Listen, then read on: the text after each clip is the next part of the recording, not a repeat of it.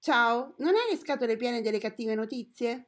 Cercando di restare in contatto e prendendo spunto dal progetto 100 Happy Days, abbiamo deciso con pochi mezzi e tanta buona volontà di condividere solo cose belle. Chi siamo noi? Un gruppo di lettori che partecipano a gruppi di lettura di Casa Serio Editore e in giro per il web. Benvenuti!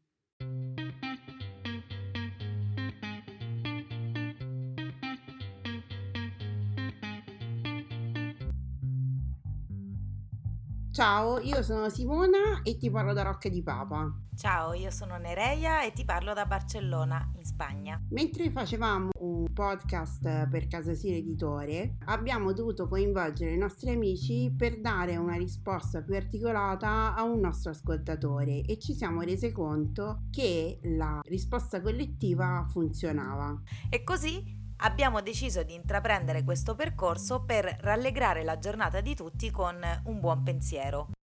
Sono appunti, pensieri sparsi, sfoghi o ricordi, non necessariamente parlano di libri. Sono un modo per sentirsi e lasciare un messaggio in bottiglia a chiunque avrà la voglia di accoglierlo. Ci siamo ispirati al lavoro fatto da Alessandra Pagani con il suo 100 Happy Days sull'omonimo gruppo Facebook. Benvenuti alla quarta puntata di Voci dall'Italia. Buon ascolto! Ciao a tutti, sono Matteo e vi parlo da, da, Milano. Vi vorrei suggerire un saggio di divulgazione scientifica che si chiama Mio caro Neanderthal ed è uscito per Bollati Boringhieri. È stato scritto questo saggio da una paleoantropologa e da un giornalista specializzato in divulgazione scientifica, entrambi francesi, e fa il punto su cosa sappiamo dei nostri lontani, ormai scomparsi cugini Neanderthal. Il eh, saggio è molto agile, non è particolarmente lungo e mi sento di suggerirvelo perché mh, è in questo momento in cui ci sentiamo un po' imprigionati da, dalle quattro mura della nostra casa, può, la, la, la, sua lettura può costituire una via di fuga, una via di fuga nello, nel tempo perché ci riporta indietro di, di moltissimi, moltissimi anni quando noi sapiens stavamo uscendo dalla, per la seconda volta dalla nostra terra ancestrale e i Neanderthal invece avevano già colonizzato l'Europa e una fuga nel, anche nello spazio perché i Neanderthal erano una popolazione di cacciatori, avevano uno stile di vita nomade e leggere di come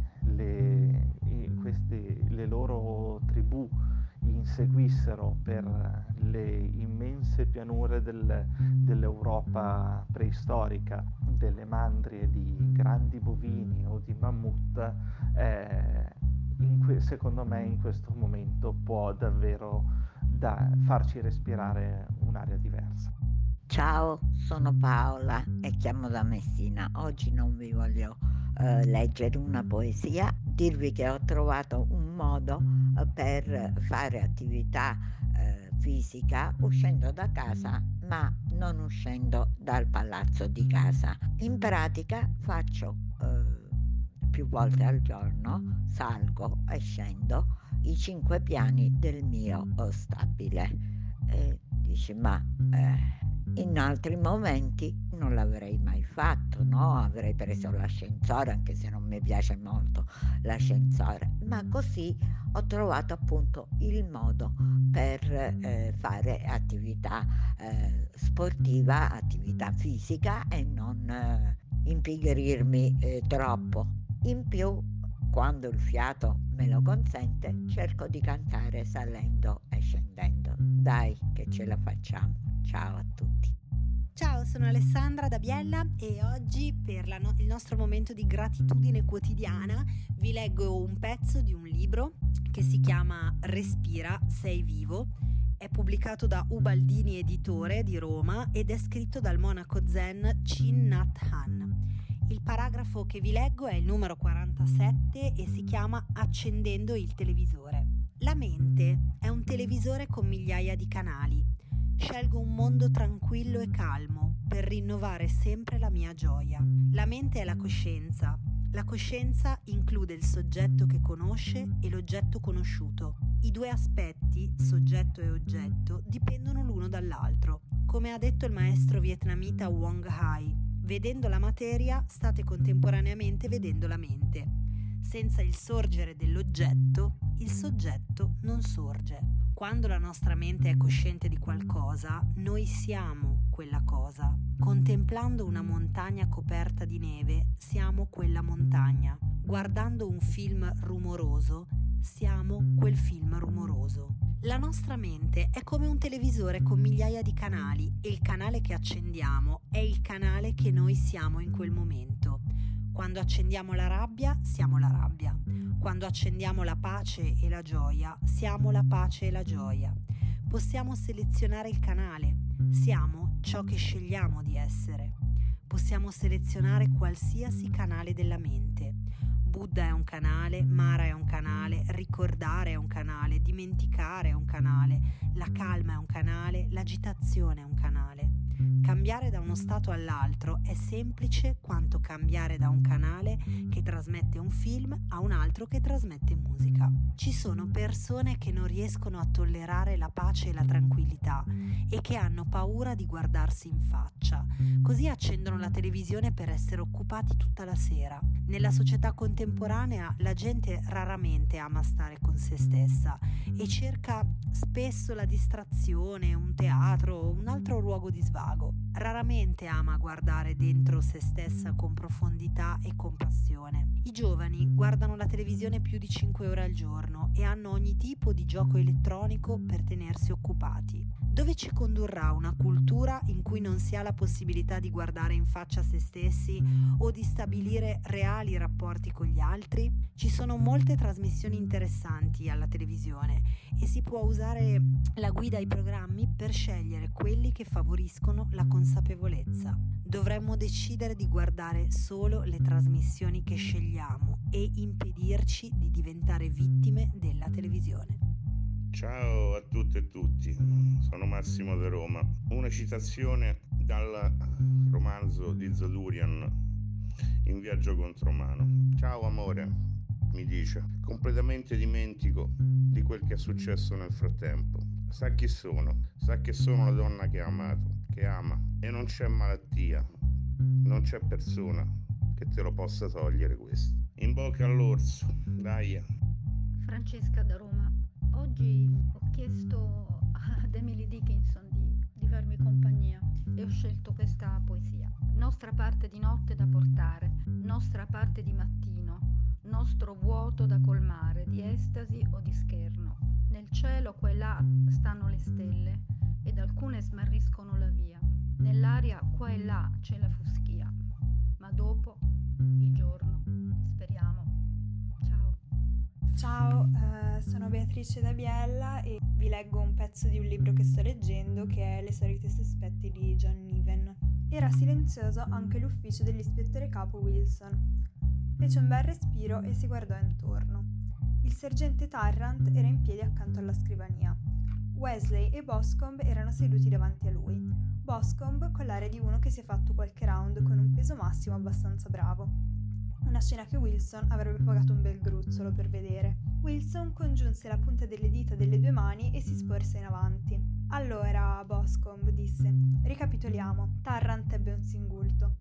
Questo era un pessimo segno. Dopo aver sorpreso i rapinatori a preparare il colpo, ma senza aver notato che qualcosa non tornava, lei è addirittura arrivato al punto di ballare un... consultò il rapporto che aveva davanti. Un tango, signore, disse Tarrant. Sì, grazie Tarrant. Un tango con una di loro.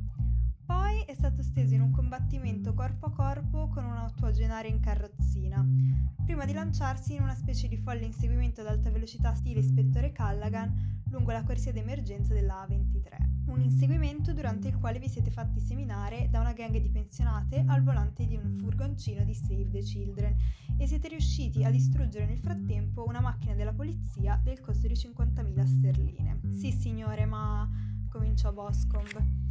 Wilson alzò un dito, zittendolo, e si girò verso Tarrant. Sergente Tarrant, si assicuri che le foto segnaletiche e la targa vengano diffuse a tutti i media e alle stazioni il prima possibile, per favore. Sì, signore.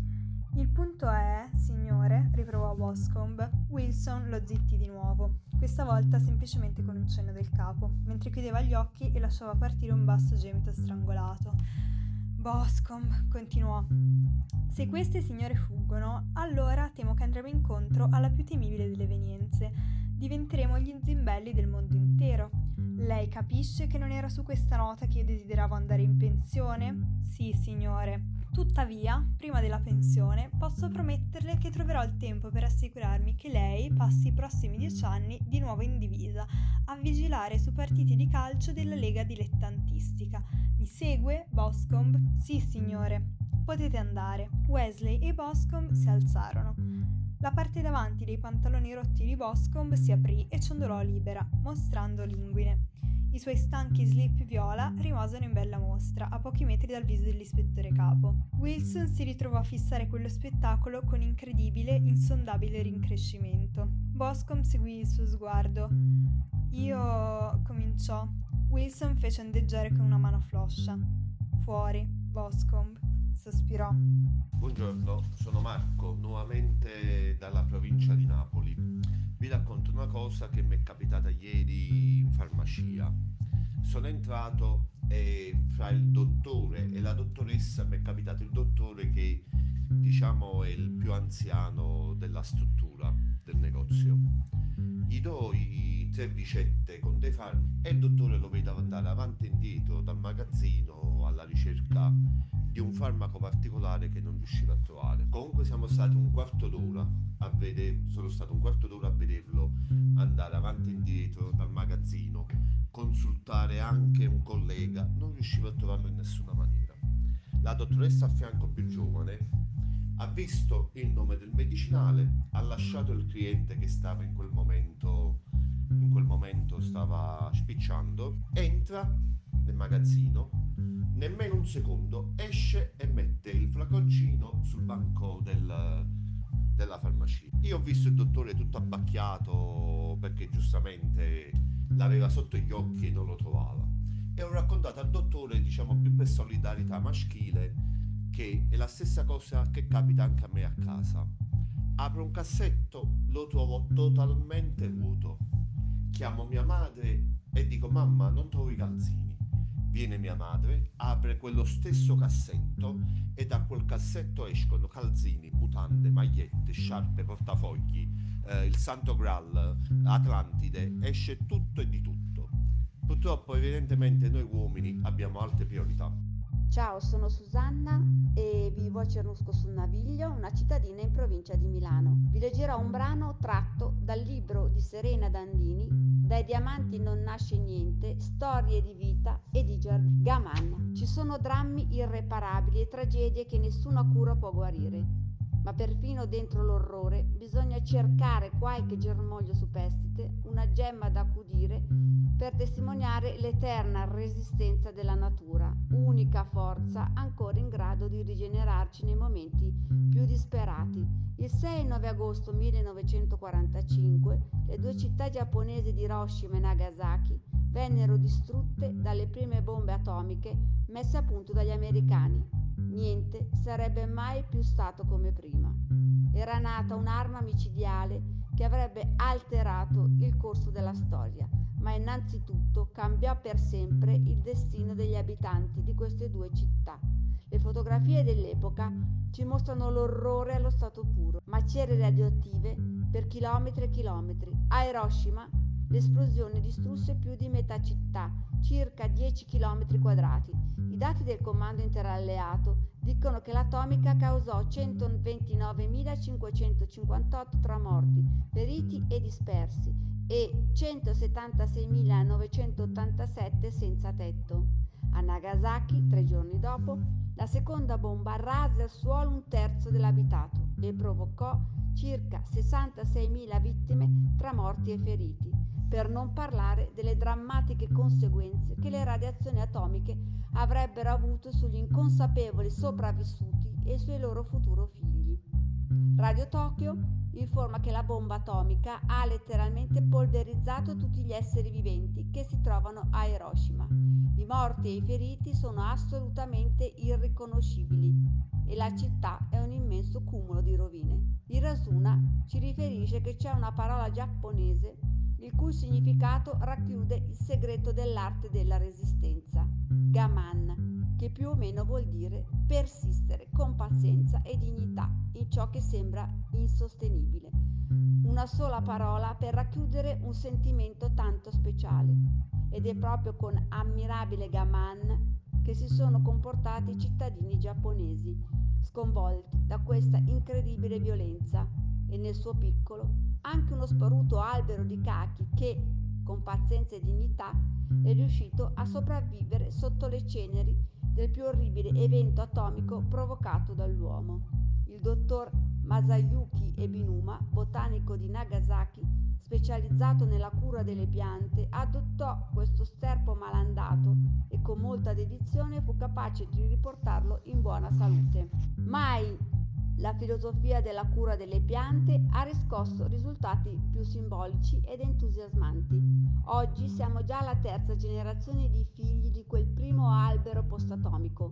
Dal suo frutto sono stati prelevati alcuni semi, da cui sono nate altre pianticelle che il dottor Ebinuma ha iniziato ad affidare ai bambini visita al museo del bombardamento atomico di Nagasaki, pregandoli di curarle e farle crescere perché diventassero simboli di pace e di amore.